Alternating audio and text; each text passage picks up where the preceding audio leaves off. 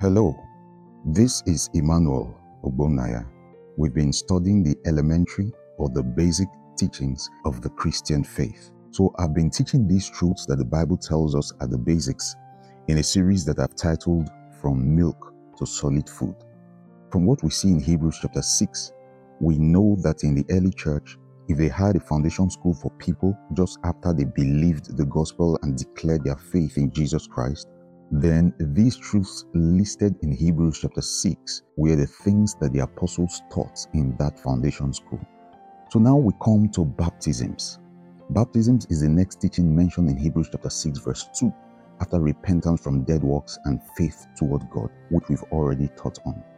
The word baptism means to immerse, to completely deep.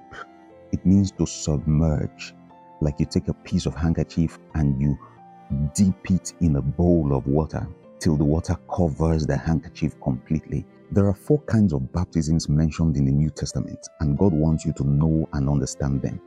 Now, here are the four. Number one, the baptism of John, which is also known as John's baptism. Number two, baptism into the body of Christ. Number three, water baptism. And number four, the baptism of the Holy Spirit. Now, let's begin from the first one. Although it's not for believers who believe in Jesus Christ today, the New Testament talks in several places about the baptism of John or the baptism that John did. It was this baptism that made people call him John the Baptist.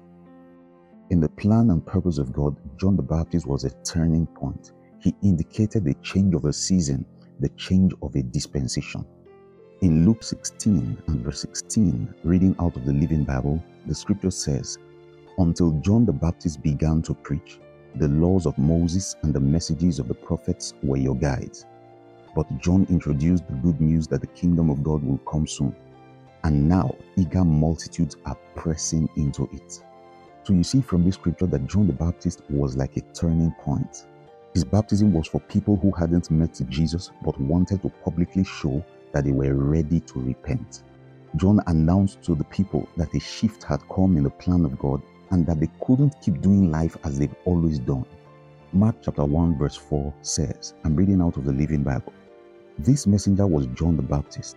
He lived in the wilderness and taught that all should be baptized as a public announcement of their decision to turn their backs on sin so that God could forgive them. So, as you see here, the people who heard John and got baptized were not getting baptized because they had believed in Jesus. No, those who got baptized under the ministry of John the Baptist were those who came under conviction as he preached and then were ready to throw their hands up in surrender to God. In Matthew chapter 3 and verse 6 and Mark chapter 1 verse 5, we see that the people who came to be baptized by John came confessing their sins to God. So John was a fiery preacher who called the people to a change of life he called them to repentance in preparation for the one who God was sending after him. As John preached, he was getting the hearts of the people ready for Jesus. So, this is the summarized gist about John's baptism. Those who experienced John's baptism didn't first need to place their faith in Jesus because they didn't even know him as their Savior.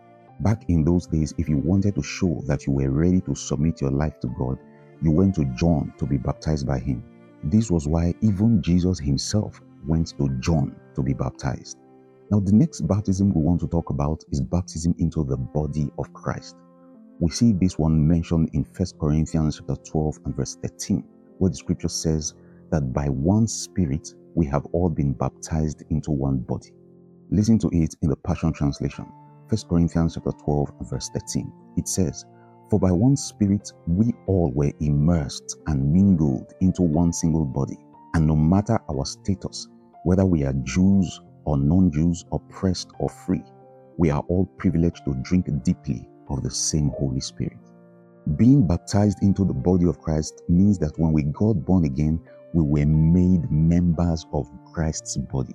In 1 Corinthians chapter 12 and verse 3, the Bible tells us that no one can submit to the Lordship of Jesus except by the influence of the Holy Spirit. So it was by the Holy Spirit that we received the gospel. And when that happened, we were added or immersed into God's special family.